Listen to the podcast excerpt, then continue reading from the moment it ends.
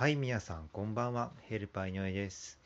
えー、昨日撮らなかったんで、今日も2本撮りいきます。1本目は、怒られたです。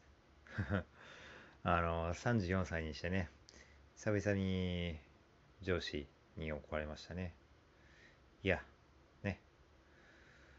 まあ、上司が言ってること間違いないと思ってますし、自分がそうしたのも事実なんで、はい。ちょっとコンプライアンスに関わらんでね、ちょっとあんま詳しくは言えないんですけど、まあ、初心に帰ってね、あのー、なぜそれをやったか、ね、原因と対策をして、ね、もう一度起こさないようにするっていうね、基本に帰って、ね、また仕事に取り組んでいきます。